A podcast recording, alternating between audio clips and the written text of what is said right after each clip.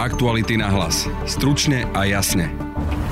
Na špecializovanom trestnom súde včera pokračoval proces v kauze vraždy novinára Jana Kuciaka a prípravy likvidácie prokurátorov. Marian Kočner si spoločne s Alenou Žužovou vypočuli takmer 5-hodinovú záverečnú reč. Prokurátori navrhli pre Kočnera a Žužovu do životie, keďže podľa nich ide o dvoch pomílených a morálne skazených ľudí. V podcaste budete počuť investigatívnu novinárku aktualít Lauru Kelovu, ktorá sa včera nachádzala priamo na súde, ale aj reakcie prokurátora Matúša Harkavusa a advokáta Mareka Paru. Dokonca prokurátori o nich e, vyslovili takú vetu, myslím si, že to sa aj zapíše z tej záverečnej reči na dlhé, dlhé roky, že Kočner a Žužová vlastne, že je to mimoriadne nešťastný príbeh dvoch pomilených a morálne skazených ľudí, ktorí sa rozhodli zbaviť svojich najväčších kritikov a vlastne tento ich príbeh má mimoriadne tragické následky. Prinášame vám aj krátky prehľad správ. Predseda parlamentu a hnutia Sme rodina Boris Kolár skonštatoval po stredajšom stretnutí s prezidentkou Zuzanou Čaputovou, že vláda odborníkov je veľmi dobre vyskladaná a vyvážená, keďže ju tvoria konzervatívni aj liberálni členovia.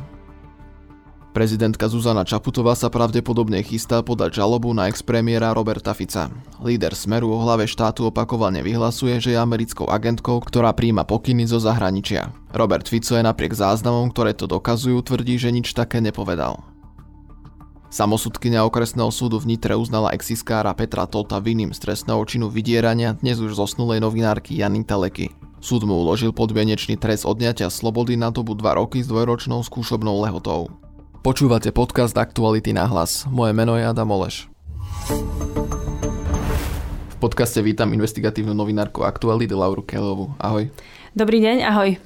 Prečo až teraz prokurátor navrhol Kočnerovi a Žužovej najprísnejší trest do živote a prepadnutie majetku? Tak e, v prvom rade treba vlastne pripomenúť, že aj Marian Kočner, aj Alena Žužová už sú právoplatne odsúdení ľudia.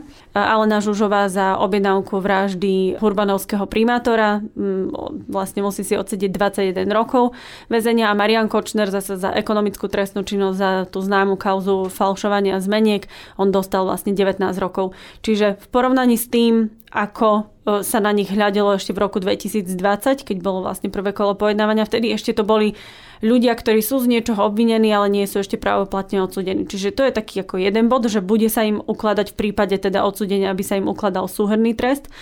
A to základné gro toho, toho čo prokurátori Matúš Harkabo a Daniel Mikuláš včera povedali v tom vysvetľovaní, prečo do živote, je, že podľa nich sú Kočner a Žužová jednoducho nenapraviteľní ľudia. Že, že v podstate celý život, alebo teda aspoň ten zmapovaný čas, sa snažili teda nielen o nejaké, povedzme ako upevnenie si moci, Marian Kočner sa snažil teda aj o, o nejaké ako politické ambície, ale že proste ich štýl života je, je založený na, na snahe o pomstu, o peniaze, o moc, takže podľa nich sú nenapraviteľní a, a okrem iného teda ešte e, prokurátori vlastne pripomenuli, že žiadajú zmeniť právnu kvalifikáciu a to znamená, že vlastne navrhujú súdu, aby Mariana Kočnera a Lenu Žužovu v podstate odsúdili ako organizovanú skupinu, pretože nestačí o nich povedať, že boli akými si spolupáchateľmi, ale, ale že to bola proste jasná organizovaná štruktúra,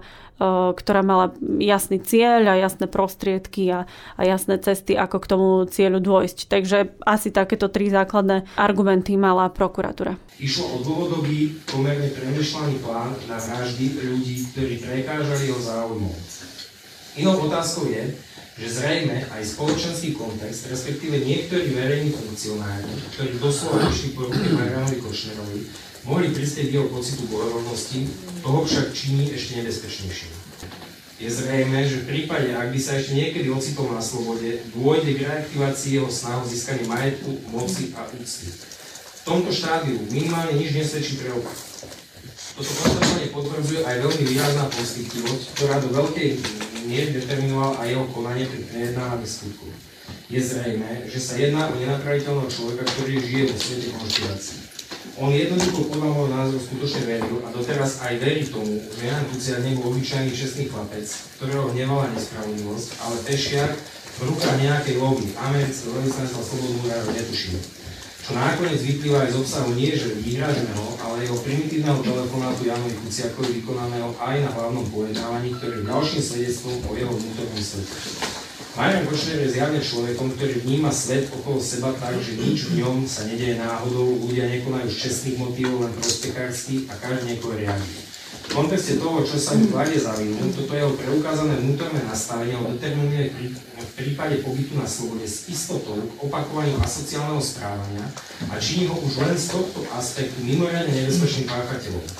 Nikto v súčasnosti nemôže na 100% vylúčiť, že sa dá postupom času na pokánie, v súčasnosti však pre tento záver po právnej stránke nič nesvedčí. Čas na, to, čas na toto hodnotenie bude 25 rokov výkonu doživotného trestu odňatia slobody, ktorý mu aj navrhujem uložiť. Takže ten trest sa mohol zmierniť, ak by tie postoje Mariana Kočnera za tých 5 rokov sa nejak zmenili? No, toto je do veľkej miery hypotetická otázka, pretože takýto postoj sme jednoducho od Mariana Kočnera mm, doposiaľ nevideli. Celé tie roky, um, ako čeli obžalobe z objednávky vraždy Jana Kuciaka v podstate e, sa snaží zmierňovať ten, ten nenávistný vzťah, ktorý mal k Janovi e, Kuciakovi. Naproti tomu počuli sme predsa e, z minulosti nahrávku Mariana Kočnera, keď volal Janovi Kuciakovi v septembri 2017. V podstate sa mu vyhrážal, že bude na ňo hľadať špinu, ale keď už vlastne bol ako obžalovaný pred súdom, tak tvrdil, že vlastne Kuciakové články mu vôbec nejako neubližovali, vôbec to ho nejako nezasahovalo, ale potom, keď sa prokurátori pozreli do tej trímy, do tej komunikácie, nielen s Alenou Žužovou spoluobžalovanou, ale aj inými ľuďmi, tak je evidentné, že napríklad k tomu Janovi Kuciakovi prechovával nenavisný vzťah. A takto by sme mohli menovať um, potom ďalšie a ďalšie argumenty. Čiže keď sa pýtaš, či mohol byť ten trest miernejší, no je to hypotetická otázka, pretože ani jeden, ani Kočner, ani Žužova za tie celé roky neprejavili v podstate žiadnu ľútosť. Oni tvrdia, že je to jednoducho vymyslené, potom e, ďalšia verzia, že, že to teda zrejme si objednal Andruško, lebo na to mal nejaký, nejaký dôvod. To je vlastne sprostredkovateľ vražd, ktorý sa priznáva, ktorý je už aj odsudený. Ale, ale my sme vlastne tú zmenu ich postoja jednoducho nevideli. Dokonca prokurátori o nich e, vyslovili takú vetu, myslím si, že to sa aj zapíše z tej záverečnej reči na dlhé, dlhé roky, že Kočner a Žužová vlastne, že je to mimoriadne nešťastný príbeh dvoch pomilených a morálne skazených ľudí, ktorí sa rozhodli zbaviť svojich najväčších kritikov a vlastne tento ich príbeh má mimoriadne tragické následky. Takže z tej záverečnej reči evidentne vyplýva, že prokurátori si nemyslia, že sú napraviteľní a že by takéto niečo oľutovali. Ako sa zmenila tá dôkazná situácia, keďže sudcovia teraz budú hodnotiť aj pripravované vraždy prokurátorov? No, do veľkej miery sme včera počuli vlastne už aj dôkazy, ktoré sme počuli už aj v tom roku 2020, ale tým, že vlastne tá kauza je spojená, teda nepojednáva a, a nesúdi sa len objednávka vraždy Jana Kuciaka, ale riešia sa aj objednávky vražd prokurátorov Maroša Žilinku, Daniela Lipšica, vtedy advokáta, a prokurátora Petra Šufliarského, tak prokurátori vlastne v tej záverečnej reči zvolili takú taktiku, že išli vlastne takú časovú os, od júna 2017 alebo od leta 2017 až po pomaly e, leto alebo september 2018, teda po dobu, kedy Alena Žužová ako posledná neskončila vo väzbe. A opisujú vlastne ten celý priebeh, ako Marian Kočner nenávidel alebo neznášal e, prokurátora Maroša Žilinku, pretože ten sa v podstate zastaral e, o to, aby sa obnovili alebo aby sa zaktivizovali vlastne kauzy e, Donovali a Technopol, ktoré vlastne súvisia s Marianom Košnerom, je za nich obvinený. A bol ten jeho prvý cieľ? To mal byť teda jeho prvý cieľ, áno. Podľa prokurátorov sa ale ako keby nedarilo úplne uh, Maroša Žilinku zlikvidovať, pretože jednak to bolo náročné, síce vedeli uh, tí vykonávateľia, kde má bývať v Piešťanoch, ale nakoniec zistili, že nebýva v byte, ale v nejakom inom dome, ale teda v meste Piešťany. No a postupne sa ako keby pridávala objednávka na, na Jana Kuciaka. No a čo bolo včera vlastne zaujímavé z tej záverečnej reči, ja som si to doteraz až tak úplne jasne neuvedomovala. Prokurátori včera upozornili, že tá objednávka na Maroša Žilinku trvala dokonca aj po vražde Jana Kuciaka. Z niektorých teda momentov, ktoré tam oni vybrali, e, z niektorých správ, ktoré tam vybrali, ako keby to navodzovalo dojem, že, že nebol len Jan Kuciak stále akože ten, ten jediný a jeden samotný cieľ, ale stále tam ako keby niekde v náznakoch spomenuli Maroša Žilinku. No a potom postupne sa vlastne pridával aj Peter Šufliarsky. To už bolo vlastne v období po Janovi Kuciakovi. A teda záver je vlastne taký, že teraz, keď máme spojené tie kauzy, tak ako keby prokurátorom sa e, jednoduchšie tvorila tá časová os, a vysvetľujú na pozadí tej časovej osy za príbratia rôznych správ v tríme, čo sa ako dialo, aké udalosti sa vlastne stávali, či bol Kočner, ja neviem, e, obvinený, alebo či mu niekto zamietol 363, napríklad Peter Šufliarský, na ktorého bol teda tiež potom nahnevaný na jar 2018, dokonca ho nazval, že je to najnebezpečnejší arcidiabol. Žužova reaguje, že tak sa rozhodni, že kto je najnebezpečnejší, aby sme nestrácali čas. To napríklad prokurátori vytiahli ako správu, že, že bolo evidentné, že že mohli byť ešte stále aj na jar 2018 aktívne viaceré ciele, nie len teda spomínaný Peter Šufliarsky. Čiže tí prokurátori vlastne urobili takú, takú časovú os, spomínali tam rôzne situácie, ktoré sa diali, zakladanie politickej strany, lustrovanie v sociálnej e, poisťovni, ku ktorému sa Kočner tak polo priznal a zasadzovali to do kontextu vlastne správ v tríme, ktoré boli niekedy explicitné a niekedy teda ako to už poznáme z minulých pojednávaní, aj v nejakých náznakoch a šifrách. Podľa tých správ sa mali deň po vražde aj stretnúť. Ako to vysvetľujú, lebo nastali tam rôzne nejasnosti? Áno, to, to bolo včera také nechcem to nazvať, že úsmevné, ale evidentne sa teda, sa teda Kočner e, so Žužovou úplne nezhodli vo vysvetľovaní. Ten 22. E, február, teda deň po vražde Jana Kuciaka, vtedy ešte vlastne pripomeniem Slovensko nevedelo že Jan Kuciak a Martina e, Kušnírova sú mŕtvi. Čiže to bol vlastne deň, kedy ešte, ešte sa o týchto vraždách e, nevedelo, ale teda vykonávateľia a údajní objednávateľia už o už o tejto udalosti mali vedieť. No a Kočner so Žužovou vlastne dodnes tvrdia, že napriek tomu, že to zo správ a z pohybu ich telefónov tak vyzerá, tak tvrdia, že sa nestretli. Nevieme, prečo to popierajú, ale nevedia úplne e, dobre a vierohodne vysvetliť, správy v tríme, neviem už teraz presný čas a e, píše tam vlastne Kočner so Žužovou, som tu a ja som tu. Tie správy naozaj vyzerajú, že sa stretli. No a Žužova ponúkla v rámci svojej výpovede vysvetlenie, že niekto tie správy jednoducho doplnil. Hej. Nevieme kto, nepovedala teda kto. Na druhej strane Kočner včera prišiel s úplne novým vysvetlením, že on už asi vie, ako to vzniklo a aj pripúšťa, že tie správy napísali a že to mohlo byť tak, že on vlastne dáva Žužovej vedieť, že som tu, akože som na tej tríme, som na signále, som na linke. Pretože sa im mohlo stať, že vypadla im linka, spadol im telefonát a že on jej vlastne dáva signál, že, že už je tam. Na čoho sudca ale upozornil, že, ale že to bolo opačne, že to vám Žužova napísala, že som tu a vy ste reagovali.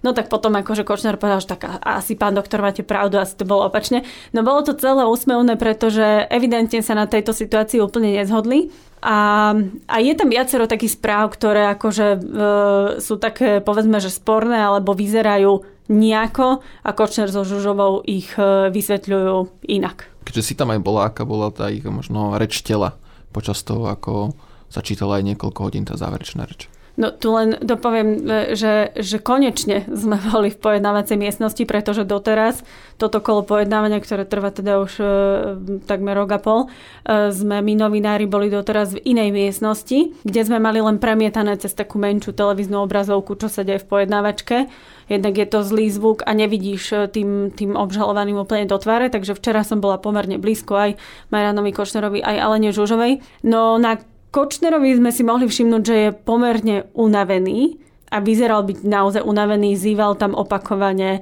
ale zároveň ako on mal rôzne také aktivity, on si vypisuje vlastne non-stop e, nejaké listočky so svojím advokátom Marekom Parom a stále sa vlastne otača, posúva si ich, preberá si ich, číta si ich ale miestami dokonca aj na niekoľko minút niekedy si založil ruky a vyslovene, že počúval, alebo hľadel pred seba, ja neviem, že čomu, čomu teda ide hlavou. A mala som pocit, že až ku koncu sa tak trošku, uh, tak trošku ožil a začal tak akože gestikulovať alebo tváriť sa.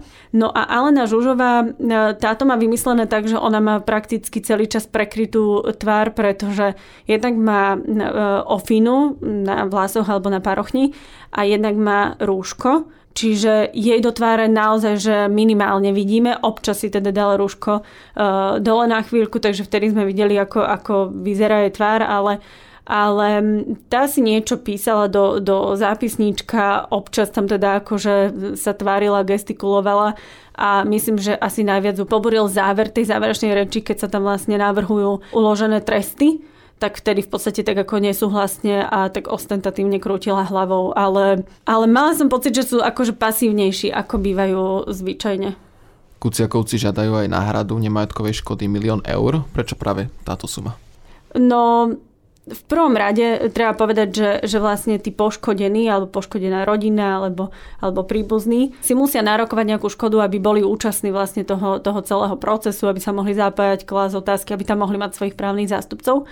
A keď sme túto tému e, milióna eur, teda tej nemajetkovej škody riešili vlastne ešte po, myslím, rozsudku e, Najvyššieho súdu, tak e, vtedy advokát, respektíve právny zástupca Kuciakovcov, Peter Kubina povedal, že, citujem, v tej sume je aj nejaká symbolika. Pre ľudí, ako je Kočner, sú jediným životným meritkom peniaze, to je to, čo mu najviac rozumie. Ak niekto zabíja za peniaze a pre peniaze, aby si ešte zachoval beztrestnosť a nikto ho nepostihol, mal by pocítiť ujmu aj v tej sfére, ktorá mu je najbližšia. A to sú v prípade Kočnera peniaze. A hovorí, že nejde teda len o peniaze, ale aj o nejakú symboliku a nejakú exemplárnosť. A, a v podstate ten prípad podľa neho otriasol nielen Slovenskom, ale aj zahraničím. Peter Kubina to teda opísal tak, že, že zo Slovenska podľa neho teda objednávateľ Kočner spravil v očiach sveta uh, guberniu mafie. Takže preto je to symbolika a samozrejme súd vôbec nemusí prihľadať na tento, na tento návrh, môže teda určiť aj, aj inú sumu, ktorá teda bude nejakým spôsobom adekvátne reflektovať to, čo, čo Kuciakovci a aj Zlata Kušnírova prežívajú. Naplánované sú ešte dva termíny, a to 12. a 19. maja. Čo máme očakávať počas týchto termínov? No 12. maja, to bude piatok, e, to treba očakávať veľmi, veľmi, veľmi dlhý deň na súde, pretože na rade sú záverečné reči obžalovaných, ktorí sú tam štyria, okrem Kočnera Žužovej aj Dušan Kracina a Darko Dragič, tí sa mali podielať na príprave vražd prokurátorov, no a potom vlastne ich obhajcovia a potom ešte právni zástupcovia e, rodín Kuciakovcov a Kušnírovcov. Takže deň to bude dlhý, bude veľa záverečných rečí, ale všetko to e, budeme sa snažiť spísať tak, aby to čitatelia a posluchači aktualit mali e, čo najvernejšie a najobraznejšie, keďže nie všetci teda môžu tráviť dni v pojednávačke. Dá sa to teda stihnúť za toho 12. za celý deň? No tak uvidíme. Včera sme vlastne pojednávali do nejakej 9. večer, takže ambícia tohto senátu evidentne je e, silná a, a veľká a uvidíme. No tak asi sa budú snažiť, aby, aby sa to tak e, stihlo. No a potom toho 19. mája, tam je vlastne už iba termín o 15. hodine, to je tiež piatok, o 15. hodine a nejako tak všetci očakávame, že vtedy by už mali vyhlásiť rozsudok. Každá strana sa ale môže ešte odvolať na najvyšší súd, takže bude potrebné ešte chladiť tie emócie po vyhlásení rozsudku. Určite, my to síce voláme, že ideme do finále, ale ono to je ešte také v podstate semifinále. Tak ako aj v prvom kole, keď vlastne vtedy súd oslobodil Kočnera a Žužovu, tak strany, teda prokurátori sa odvolali na najvyšší súd. Takisto sa to môže stať e, aj teraz, každá strana sa môže odvolať. To bola Laura Kellyová. Ďakujem ti za rozhovor. Ďakujem a ja. Ďalej si môžete vypočuť reakciu prokurátora Matúša Harkabusa. Čo sa zmenilo oproti tomu prvému kolu? Aké, tak stručne povedané, rozdiely tam vidíte, že prečo by teraz to malo byť na odsúdenie, keď prvýkrát nebolo? V tom úvode sme sa vyjadrili pomerne jednoznačne k tomu, čo sa zmenilo. To znamená, pribudli dôkazy, e, spojila sa tam druhá trestná vec, ktorá dáva, myslím si, že aj z tej záverečnej reči, to je zrejme ucelený príbeh, všetkých e, ucelený obraz tomu príbehu a takisto tam pribudol záväzný právny názor Najvyššieho súdu Slovenskej republiky, ktorý sme sa snažili v tej záverečnej reči mm, preniesť v čo najväčšom možnom rozsahu do hodnotenia tých dôkazov. Čím je to sil, e, silnejšie tým, že sa spojili tie veci? Je tam e, to pojitko, že je Marian Kočner teda spoločným menovateľom pri osobách pán Šufiarsky, Lipšic, Kuciak a, a Žilinka? Jednoznačne to je ako základné východisko, z ktorého sme z záverečnej reči, ktorá tu bola prednesená, to vyplynulo jednoznačne, že z tohto Eh, momentu treba vychádzať pri hodnotení všetkých ďalších eh, dôkazov, či už jednotlivých, alebo aj ich nejakej syntézy. Z tej trémy spomeniem jednu vec, dneska to tu aj nastalo, kedy Marian Kočner vysvetloval eh, úplne inak ako Alena Žužová tú vetu z dňa po vražde o tom, že som tu a som tu aj ja. Skúste nám k tomuto niečo povedať, vy ste aj doplňali tú záverečnú reč vzhľadom na to a ako si to interpretujete vy. Vzhľadom na to, že dneska, že dneska na poslednú chvíľu podal takéto vysvetlenie, tak považovali sme za potrebné to doplniť. Ale celkom to nevymýka tým, tým, tomu spôsobu obrany, ktorý sme myslím dosť podrobne popísali, ktorý je takou, manip- takou zmesou manipulácie, demagógie, konšpirovania o, o vykonaných dôkazoch. E, chyba tomu úprimnosť. Myslím si, že podrobnejšie sa k tomu teraz neviem vám vyjadriť. V tej záverečnej reči to bolo, to bolo celé pomerne podrobne analyzované. Treba povedať, že ich spôsob obrany nie je najdôležitejším dôkazom v tej trestnej veci, ale dokresluje určitý obraz. Čo, čo je najdôležitejším dôkazom tejto trestnej veci? To sa nedá povedať. To sa nedá povedať jednoznačne. Je to e, posúdenie tých dôkazov vo vzájomnej, e, samostatne, ale aj vo vzájomnej spojitosti, ako nám to nakoniec aj ukladá zákon. Vy ste sa rozsiahlo ale vyjadrovali k tej tríme, aj ste vlastne vykladali uh, v podstate ten obsah tých správ. Je možné vykladať za cudzích ľudí uh, komunikáciu a jednotlivé slova? Ak by bola osamotená, tak nie. Ale keď tak podrobne kopíruje objektívne udalosti, ktoré sú dokumentované, už časti aj právoplatnými rozsudkami, tak samozrejme pracujeme s určitými pravdepodobnosťami, ale práve zmysel toho vykladania nie je po vykladaní samotnom, ale v tom celkovom obraze, ktorý nám ponúka tá tríma, ale predovšetkým v tom, že podporuje výpovede svetkov, ktoré tu boli, ktoré tu odzneli. Tá základná téza... Objektívne veci, ktoré sa stali.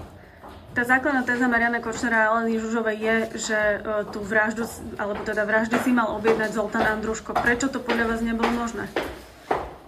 To sme povedali podrobne v záverečnej reči. E, je to je to taká naznačovaná téza, uvidíme, čo povedia oni v záverečných rečiach, ale pravdepodobne máte pravdu. E, samozrejme, že ten Zoltán Andruško tam určitým spôsobom vniesol ten prvok prenesenia objednávky, ale keď sa pozrieme na všetko ostatné v tej veci vykonané v výpovedí svetkov listín, tak je jasné, že nejaký Zoltán Andruško e, nemohol mať ani páru o tom, čo e, vádi Marianovi Košnerovi, alebo nemohol sa tak stretnúť s tými objektívnymi udalosťami bez toho, aby práve nešlo k prenosu tej, tej objednávky. Myslím, že sme to vysvetlili dostatočne v tej záverečnej reči, ktorá odznela verejne. Nasleduje aj reakcia advokáta Mareka Paru. Bola to veľmi dlhá záverečná reč. Skúste nám ju stručne, ako ju vy hodnotíte ako obhajoba? Hodnotím ju v podstate tak, že bola hodne zameraná na emócie. Chýbali viaceré podstatné fakty, ktoré prokurátor, neviem či cieľene alebo nevedomky obišiel, takže bude relatívne zaujímavé z našej strany sa s ňou vysporiadať. Budete nejak, eh, predpokladám, že vy máte asi grote svoje už pripravené a budete nejak reagovať aj na túto Ja už mám pripravenú záverečnú reč, mám v podstate kratšiu, má 21 strán 100 bodov, ale budem musieť eh, v rámci tej dynamickej časti zareagovať na pána prokurátora, nakoľko viaceré veci, ktoré z jeho úst zazneli v podstate vyslovene obchádzajú e, preukázané fakty a misinterpretujú preukázané fakty. Bolo tam toho naozaj mnoho, čiže asi nemá zmysel ísť tu bod po bode, ale skúsim iba namatkovo vybrať. Dnes aj pán Marian Kočner ponúkol vysvetlenie jednej z tej správy, som tu aj ja, úplne diametrálne odlišne ako Alena Žužová. Ešte ho pristihol pán sudca pri tom, že vymenil tie role, uh, tak na, no, čo si myslíte role, o tom? Že, že som tu aj ja, to nebola nejaká mm. vymenená rola, že prekreslili sa, že kto kedy, mm. kde prišiel. Čo hovoríte na to, že prokurátori uh, dnes tvrdia, že usvedčili Mariana Košera z klamstva, keď vysvetľoval, či lustroval alebo nelustroval e, rôzne mená v databáze sociálnej poisťovne, tvrdil, že iba raz a iba štyri mená prokurátorov, aby si urobil teda horoskop. A následne prokurátori záverečnej reči e, preukázali, že v podstate aj niekedy v roku 2018 na jar písal Norbertovi Bederovi a tešil sa z toho, že je deravý systém sociálnej poisťovne a že tam teda lustrovali aj e, iného človeka prvom rade, viete, niečo sa nepreukazuje sa, niečo v záverečnej reči preukazuje sa dokazovaním. Čo sa týka samotného systému sociálnej poisťovne, v prvom rade prokurátori nepreukázali, že by tam bola nejaká závažná informácia. Zároveň z toho času tých lustrácií, napríklad trvalý pobyt, však sám prokurátor sa pýtal znalca, že či vie zistiť, že kto mal trvalý pobyt v Piešťanoch z tej databázy. Znalec povedal, to zistiť neviem. Takže 23.12. bolo úplne irrelevantné lustrovať kohokoľvek, keď predsa sledovanie a celé to zadanie pána, pána Žilinku malo prebehnúť Nie, počkajte, ušli ste mi úplne z otázky. Nie, prečo, viete, prečo Marian Košner povedal, že lustroval iba jeden jediný krát 23. decembra 17, keď prokurátori dnes čítali zo správy s Norbertom Bodorom z jary 2018 a tam Kočner sa chváli, že čítali, sa, sa mu čítali, podarilo vylustrovať aj iného človeka. Oni čítali zo správy a povedali, že samozrejme je tam nejaká časová rezerva, my nevieme, kto mohol mať prístup k tej databáze, či to lustroval cez niekoho iného. On sa bude brániť týmto, že to mohol lustrovať v tom čase aj niekto pri ňom, niekto vedľa, niekto, niekto, niekto na inom mieste. Opäť Za 3 minúty opäť, som opäť, v systéme sociálnej poisťovne. Opäť, opäť to vymedzili negatívne. To napísal Marian Kočner. Ale ešte raz, je to apríl 2018 a december 2017, 23.12. Pre mňa aj z pohľadu tej reči, ktorú budem mať, uvidíte to aj, aj vo štvrtok, budeme sa zaoberať presne tými časovými súvislostiami a tým vôbec zmyslom, prečo by niekto ešte vôbec lustroval za účelom vraždy. Vy musíte stále vyhodnocovať toto. Ak niekto urobil nejaký krok, musel tým v kauzálnom spojení sledovať výsledok konania. Takže to, že prokurátori to interpretovali, že Marian Košner klame, chceli znižiť jeho vierhodnosť, ale nič podstatné z toho dôkazu nevyplýva. Jednoduchá otázka, či Marian Kočner verí tomuto súdu? Marian Kočner hlavne verí vo svoju nevinu, že nič nespáchal. To je celé, čo ja vám poviem. Preto preukazujeme a dokazujeme. Aktuality na hlas. Stručne a jasne. To je z dnešného podcastu všetko. Vypočuť si ale môžete aj najnovší diel podcastu Share od GVSK. Venuje sa oprave elektrospotrebičov a navrhovanej smernici, ktorá rieši stav, keď si mnoho ľudí radšej kúpi nový spotrebič, než by si nechali opraviť svoj starý. Dozviete sa, čo by sa malo meniť, aké elektroniky sa chystaná smernica týka a v akom štádiu sa nachádza. Na dnešnom podcaste spolupracoval Adam Obšitník a pekný zvyšok na vám praje Adam Oleš. Aktuality na hlas. Stručne a jasne.